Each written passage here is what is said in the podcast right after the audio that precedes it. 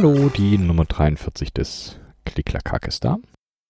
Letzte Episode hatte ich ja den CCH Discord eingeführt. Und der wächst langsam aber stetig. Ziemlich cool. 24 Leute von euch haben den Weg schon gefunden, aber da geht, glaube ich, noch ein kleines bisschen mehr. Also rein da. Es gab aber auch äh, Kritik von Nex Carter, und zwar auf Mastodon. Die Frage war, warum ich so eine Datenkrake ausgewählt habe, um sich zu versammeln. Die Kritik ist natürlich berechtigt. Discord ist nicht gerade datensparsam. Meine Entscheidung, Discord zu benutzen, ist ganz einfach. Ein Großteil der Keyboard-Szene ist schon auf Discord aktiv und unterwegs und hat dadurch einen relativ kleinen Aufwand, um beim CCH Discord mitzumischen. Außerdem will ich äh, definitiv keinen Discord-Only-Content produzieren. So hat jede und jeder die Möglichkeit, dem CCH zu folgen und das auf dem Kanal der Wahl. Twitter, Mastodon, Discord, ganz wie es euch beliebt. Feedback gab es auch direkt auf Discord, neben ein paar Hinweisen auf äh, Fehlconfigs. Danke an alle, denen was aufgefallen ist. Der Ink One bedankt sich für seinen Lieblingsmeditations- und Entspannungspodcast und da kann ich nur sagen, immer wieder gerne. Dann ist mir auf Mastodon der Elmo aufgeploppt. Folgt Elmo auf Mastodon. Elmo macht äh, saukoole Keyboards, unter anderem zum Beispiel meine QEZ. Ein lustiges kleines 30% Keyboard, was echt hübsch ist. Also folgt Elmo. Dann habe ich hier mal die lokale Packstation gefüllt mit euren Paketen. Hm, ja, die war danach wirklich voll. Die CRKBDs sind raus und sind, soweit ich das sehen kann, auch schon bei euch angekommen. Viel Spaß damit und ihr wisst, dass ihr die Fotos der fertigen Builds definitiv irgendwo posten müsst. Ich will die sehen. Außerdem ist September und ich muss mich langsam darauf vorbereiten, dass das Jahresende kommt und damit natürlich auch die Jahresabschlussgala, so wie letztes Jahr. Ich habe da auch schon ein paar nette kleine Ideen, aber da müsst ihr euch noch ein kleines bisschen gedulden. Nur damit ihr es schon mal gehört habt, dass es die auch dieses Jahr wieder geben wird. In welchem Ausmaß das Ganze stattfindet, wird die Planung zeigen. Aber ich denke, es wird definitiv witzig. Jetzt habt ihr schon mal was, auf das ihr gespannt sein könnt. Und ich mache währenddessen einfach weiter mit den News. Es gibt neue Splits im Keyboard-Universum. Die Ergo The End, eine Split, die von der Korn, Iris und von der Ergodox inspiriert ist. Die sieht auf den ersten Blick etwas schräg aus, aber könnte Potenzial haben. Der Main Cluster gleicht im Groben der Korn, aber der Daumencluster ist eher an die Ergodox angelehnt, mit einer kleinen Modifikation in der Anordnung der Keys. Ziemlich cooles Board. Das zweite ist die De Kunst und was soll ich sagen? Wegen sowas liebe ich dieses Hobby. Die Kunst ist eine 18-Key Wireless Split. Yep, 18 Keys, mehr nicht. Der Designer der Split nutzt die als Daily Driver und das mit drei Sprachen und zusätzlich auch zum Coden. Die Kunst hat einen Main Cluster von 2x3 Keys, einen Key für den kleinen Finger und zwei Keys im Daumencluster. Die verschiedenen Zeichen werden über Layer bewerkstelligt und er schafft damit stolze 60 Words per Minute, was ich ziemlich, ziemlich cool finde. An sich wirklich ein ziemlich abgefahrenes Ding. Dann kommen ja doch ab und zu die Fragen nach ISO-DE-Boards und das am besten natürlich als Full Size. Zumindest hat mich das der Sam Dahlfuß auf Twitter gefragt. Nach etwas Recherche habe ich tatsächlich was gefunden. Nun passt das Ganze nicht unbedingt hier in die News, weil das Board doch schon etwas älter ist, aber vielleicht trotzdem interessant für manche von euch. Das Board nennt sich der SUV und ist ähnlich der Disziplin, Plate und Static und wie sie nicht alle heißen, ein PCB für ausschließlich Through-Hole-Komponenten und Full-Size ISO-DE. Es ist nicht ganz günstig, aber trifft, denke ich, einen Punkt, der ziemlich wenig bespielt ist in dem ganzen Hobby. Außerdem hat es mir noch die Dissatisfaction in meine Feeds gespült. Eine 30% hm, Tastatur. Nicht so, wie ihr denkt. Es sind, es sind 30%. Allerdings hat das Board auch Cursor Keys und Function Keys und dementsprechend auch weniger Alphas. Also alles etwas weird. Schaut es euch am besten selber an. Und ich würde sagen, das Ganze gleicht eher einem Makro-Pad als einer vollen Tastatur, aber schaut es euch an. ZSA, die Firma hinter der Moonlander, hat ein neues Tenting-System angekündigt beziehungsweise veröffentlicht, also eine Mechanik eures Splits in der Mitte anzuheben. Allerdings ist das für die Moonlander Only konzipiert und war nach weniger als 24 Stunden schon ausverkauft. Den Link für das System packe ich euch trotzdem in die Show Notes, damit ihr das gesehen habt und vielleicht hat der ein oder andere ja Lust, das Ganze mal nachzubauen. Meine QEZ hatte ich ja gerade schon erwähnt und ich glaube auch hier im CCH schon des Öfteren erwähnt. Ihr wisst schon, die von Elmo, eine hübsche 30%. Danke hier nochmal an Jackie. Ähm, die QEZ basiert auf der QAZ und genau die QAZ ist jetzt als Buckling Spring Variante im Netz aufgetaucht. Das Ganze noch mit einem ziemlich coolen Retro Model M Case. Wer also 30% Keyboards mag, sollte sich die auf jeden Fall genauso zu Gemüte führen. Und drei Group Buys bekommt ihr auch noch von mir. Als erstes die Inki Domiki Inazuma Keycaps. Ein Set mit hell bis dunkellila Keycaps mit weißen Zeichen. Die Leertasten sind Geschmackssache. Das All-in-One-Paket gibt's hier für 220 Dollar. Sieht schick aus und es gibt zusätzlich zum Glück auch Leertasten ohne irgendwelche Fantasy-Waffen drauf als Alternative. Das ist natürlich hervorragend. So kann man das Set auch benutzen, wenn man diese Fantasy-Waffen nicht auf der Leertaste haben möchte. Der Group Buy selber geht noch bis zum 20.09. Das zweite Set ist ein neues Work Louder Set, also ein Set für die Kyle Jock Switches, die eher selten sind Diesmal etwas farbenfroh und mit etwas mehr Symbolen, wie zum Beispiel Disketten drauf, Media Buttons und so weiter. Das Kit selber liegt bei 99 Dollar. Und laut Netz geht der Group Buy noch bis zum 23.11. Allerdings waren die letzten Sets von Worklouder auch nach dem Ende noch Stock und verfügbar. Allgemein hat Worklouder etwas aufgestockt im Sortiment und auch das äh, Creators Board im Pre-Order. Das ist ein echt schickes Board, allerdings für 559 Dollar. Also Worklouder, wenn ihr das Ganze hier hört, dann schenkt mir einfach eins, ich will das mal haben. Wenn nicht, auch nicht schlimm. Und der letzte Group Pie ist das EpoMaker Alice QMK VIA DIY Kit. Eine Monoblock Split im Alice Layout, komplett VIA bzw. QMK kompatibel, Gasket mounted mit Acrylcase, RGB-Kram und USB-C. Und das Ganze gibt's für nur 85 Dollar. Wer also schon immer mal eine Alice ausprobieren wollte, hier bitte. Das ist die Chance, ohne ohne viel Geld zu verlieren. Ein Bekannter hat mir heute gesagt, mit der Stimme, die ich habe, hätte ich Lehrer werden sollen. Also genug des Konsums. Jetzt gibt's wieder was zu lernen. Das letzte Mal ging es etwas einsteigerinnenfreundlich zu mit dem Bildprozess eines Keyboards. Ich hoffe, der, die ein oder andere von euch konnte daraus etwas ziehen. Und wie versprochen, wird es heute wieder etwas nerdiger. Bis jetzt gab es hier im Podcast Cherry MX, Alps, Top Ray, Hall Effects und Buckling Springs. Und wer die Episode noch nicht gehört hat und sich jetzt fragt, was das alles sein soll, das sind Switch-Typen. Auch wenn Cherry MX Switches und deren Klone wohl die gängigsten sind, gibt es noch ein paar andere Switches und wie ich in jeder Folge über Switches sage, alle haben ihre Daseinsberechtigung. Wie ihr schon ahnt, geht es diesmal natürlich auch wieder um Switches. Die letzte Episode über Switches ist ja schließlich schon acht Wochen her. Was gibt's nur noch außer den gerade schon erwähnten Switches? Wer die Episodenbeschreibung gesehen hat und den CCH nicht automatisch in der Queue hat, hat schon gelesen, dass es um Space Invader Switches geht. Space Invader Switches, wie ich finde, der geilste Name überhaupt für Switches. Kein Franken-Switch oder Stock-Switch kommt an den Namen ran. Klar, es gibt Holy Pandas, Starfruits, Dumpster, Eva 01, aber keiner ist so cool wie die Space Invaders. Diesmal gibt's das Wichtigste zuerst damit wir uns voll und ganz auf die Switches selber konzentrieren können. Warum heißen die Space Invader Switches eigentlich Space Invader Switches? Nun, eigentlich müsste es heißen, warum heißen die Hightech Series 725 Switches Space Invader Switches? Denn das ist der eigentliche Name der Switches. Und warum nun dieser Name?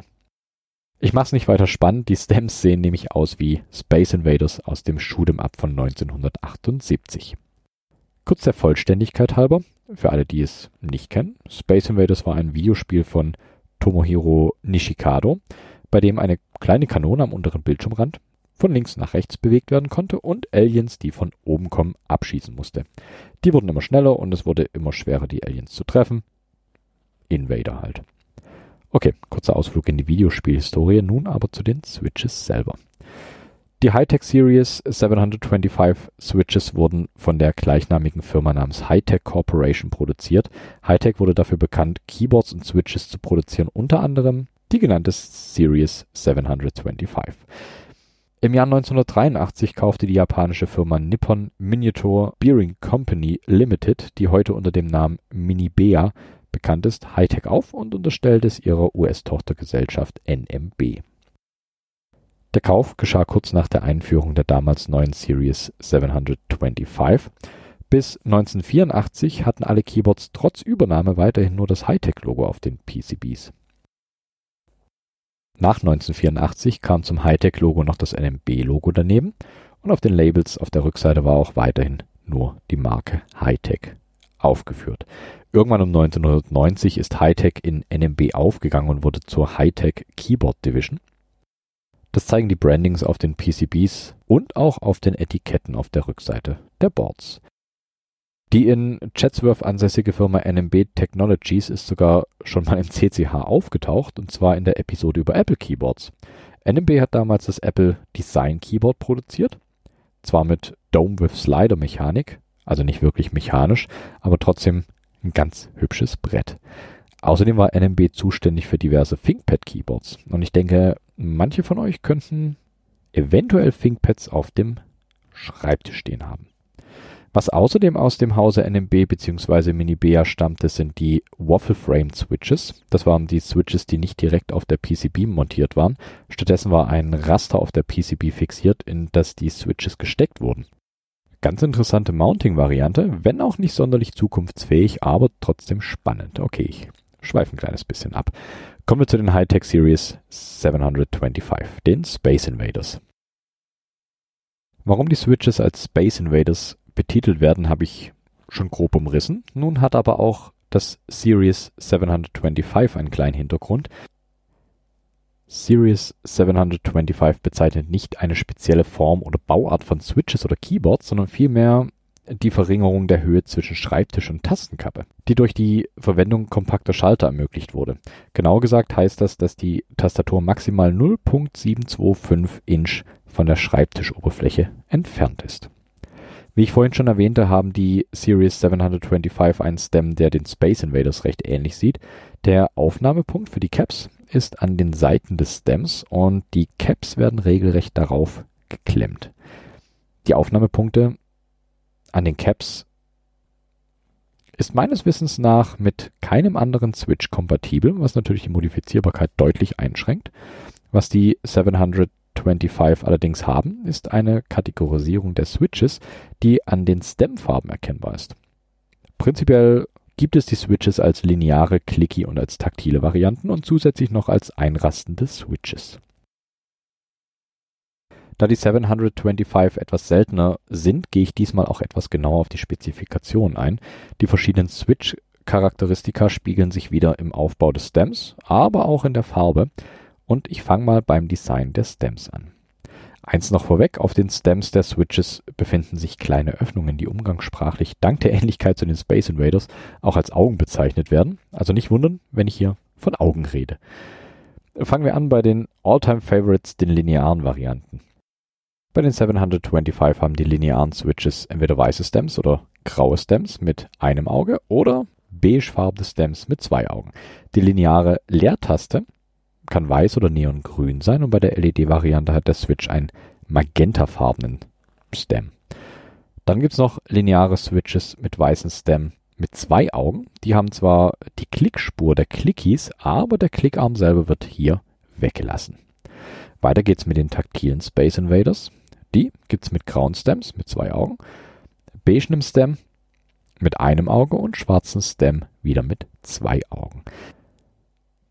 Der Spacebar-Switch ist bei taktilen Keyboards wieder in Neongrün gehalten und die taktilen LED-Varianten haben rosafarbene Stems. Bei den taktilen Varianten wird die Taktilität durch die Kontaktblätter gewährleistet. Bei einer taktilen Variante haben die Kontaktblätter an jedem Arm einen zusätzlichen Knick und wenn der Schieberegler gedrückt wird, bewegt er sich durch diese zusätzlichen Knicke, bevor er die Kontakte zur Berührung bringt.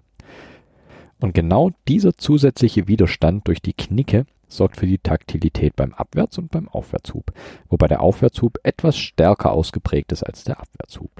Und zu guter Letzt gibt es natürlich auch Clickies. Bei den Clickies verhält es sich mit den Stems wie folgt. Schwarze Stems oder weiße Stems mit jeweils zwei Augen, und für die Leertaste bei Clicky Boards werden weiße, schwarze, cyan, blau oder braune Switches für die Leertaste benutzt.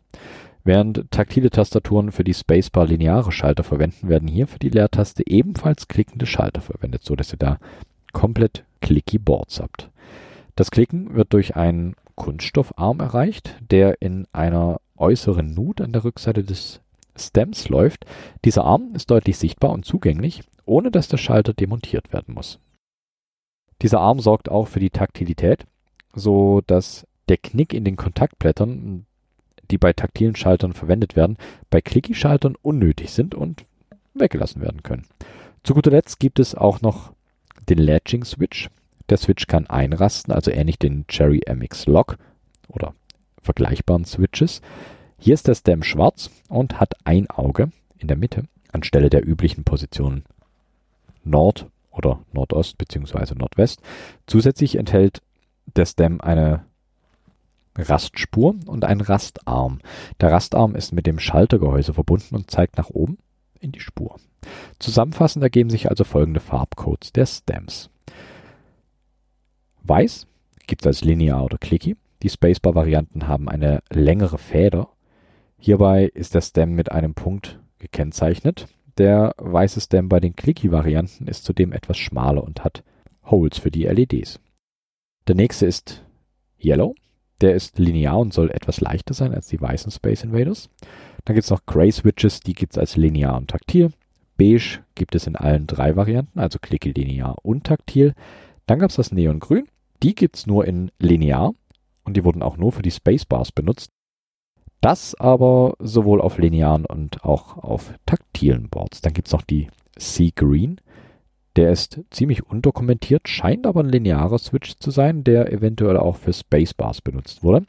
Es gab die Blacks, die gibt es als Clicky, Taktil und Latching. Es gab die Powder Blue, die sind ausschließlich Clicky. Es gibt die Cyan Switches, ebenfalls nur als Clicky verfügbar und hauptsächlich für Spacebars benutzt.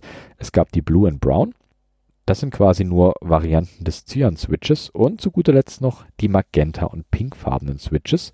Die Magenta-Switches sind linear mit der Möglichkeit, LEDs aufzunehmen.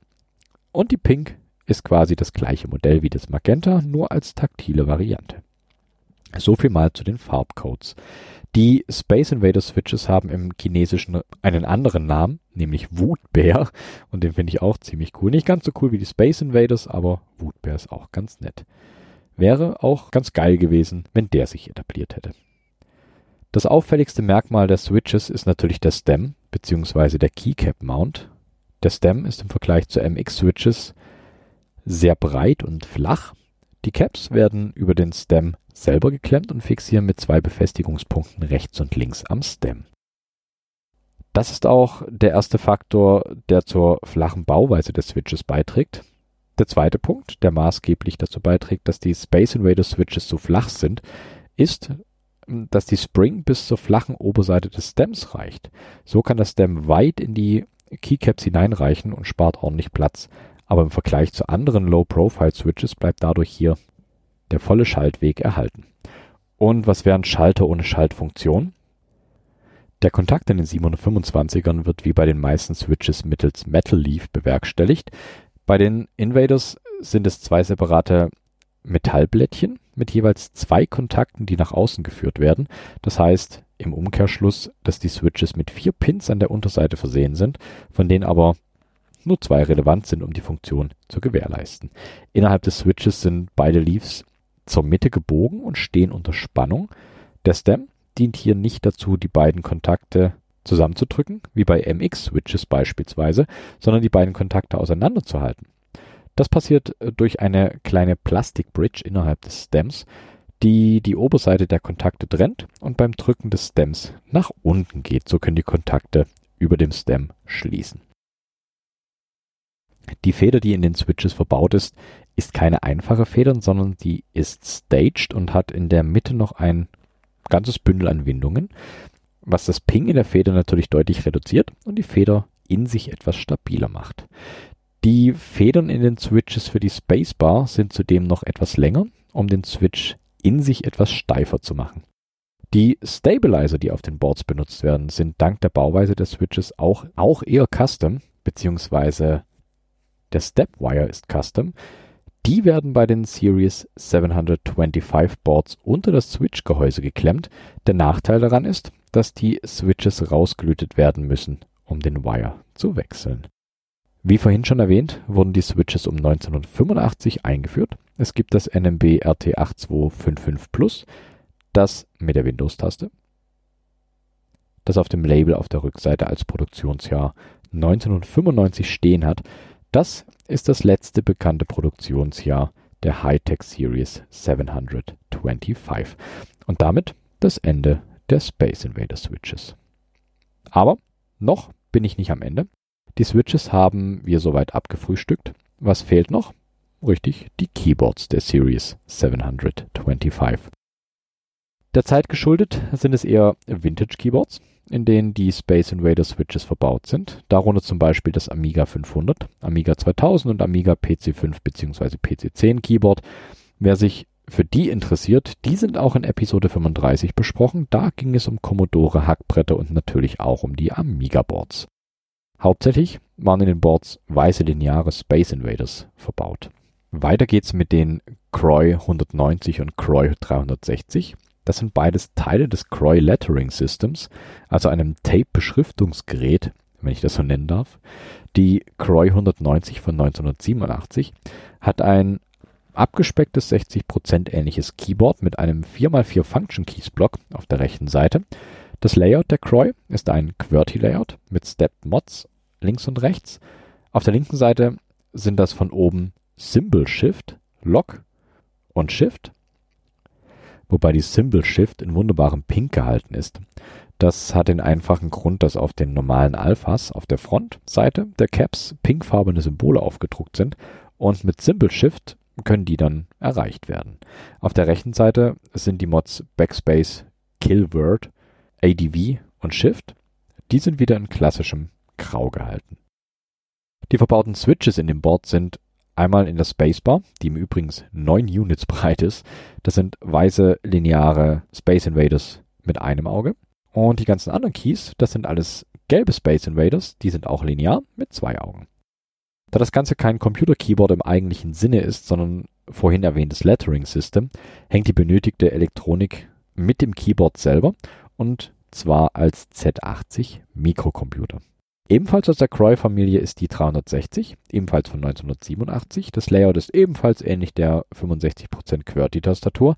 Hier sind die Mods links und rechts schon eher am heutigen Standard-Layout von Keyboards dran. Auf der linken Seite gibt es jetzt von oben Escape, Tab, Caps, Lock, Shift und Alt. Alles wieder mit Stepped Keycaps mit der Erhöhung in der Mitte der Caps. Auf der rechten Seite gibt es Backspace, Cut und Return. Rechts neben dem Hauptblock gibt es ein 3x3 Navi-Cluster und oben über dem Hauptblock gibt es noch eine Reihe mit 10 device-spezifischen Modifiern. Als Switches waren hier einmal unter der Spacebar, die ebenfalls wieder 9 Units hatte, weiße Space Invaders, also die linearen mit zwei Augen, genauso wie unter all den anderen Keys ebenfalls weiße Space Invaders, also die linearen, mit zwei Augen waren. Es gibt auch noch die Lync PC 122 mit grauen taktilen Space Invader Switches. Die sieht aus wie eine Model M PC 122 und genauso brachial. Auch auf der Memorex Telex NMB Hightech aus dem Jahr 1988 gab es Space Invader Switches, in dem Fall die Blacks und für die Spacebar gab es hier entweder die braunen oder die blauen. Die Telex ist eine astreine Full Size mit dem wohlbekannten Layout. Dann sind da noch die NCR 4940. Auf der gab es ausschließlich weiße lineare Space Invaders und die NCR 4950. Das Modell gab es mit weißen oder mit non-clicky Black Space Invaders. Das sind beides Full-Size-Boards mit zusätzlichen Mods links neben dem Hauptblock und einem LCD-Display über den F-Tasten. NMB hatte noch die RT100 bzw. RT8200 Series. Die gab es mit verschiedensten Variationen an Switches, also bunt gemischt, und die Hightech Series 725 122 Key, die gab es dann wieder mit weißen linearen Space Invaders. Ein weiteres Keyboard, was die Switches hat, ist die Philips P2812. Da war das komplette Keyboard mit weißen Space Invader Switches ausgestattet. Das ist eine Full-Size mit den F-Keys zweispaltig auf der linken Seite neben dem Main Cluster. An sich ziemlich 0815, außer dass die Caps Lock nach unten rechts gewandert ist und der Ziffernblock direkt am Hauptcluster anschließt. Also eher, eher Richtung Compact Full Size. Es gab auch noch die Symbolics 365407. In der waren graue und weiße Space Invaders verbaut. Ist dann wieder eine Full Size mit hübschen Step Modifiern. Das ist eine 65%, die ihren Einfluss der Space Cadet nicht wirklich leugnen kann. Ein weiteres Board mit Space Invader Switches ist das Televideo 725. Die Televideo 725 Tastatur ist mit zahlreichen verschiedenen Hightech-Schaltern der Serie 725 erhältlich. Sowohl 2-Eye White Linears als auch 2-Eye Gray Linear Schaltern sind in dieser Tastatur zu finden. Außerdem können die 2-Eye White Linear Schalter Clicky-Schalter sein, bei denen der Klickarm entfernt wurde. Wir springen in das Jahr 2013 und zwar zum 29. November. An diesem Tag gab Mineba seine Absicht bekannt, seine Tochtergesellschaft Shanghai Shunding Technologies Limited zum 31. März 2015 aufzulösen. Shunding war die Tochtergesellschaft für die Herstellung von Tastaturen und Minibea beschloss, sich aus dem Tastaturmarkt zurückzuziehen. Das war dann auch das Ende für die Space Invader Switches.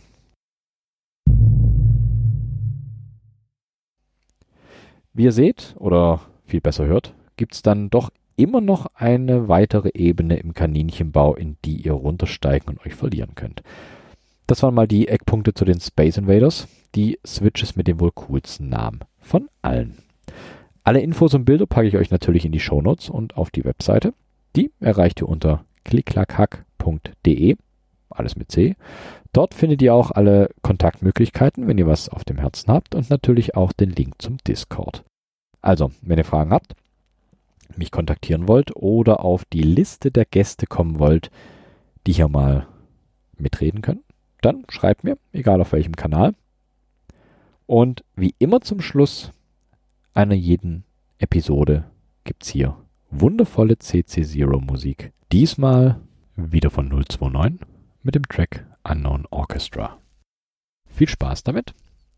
Ich kann nur noch sagen, vielen Dank fürs Zuhören und bis zum nächsten Mal. Macht's gut.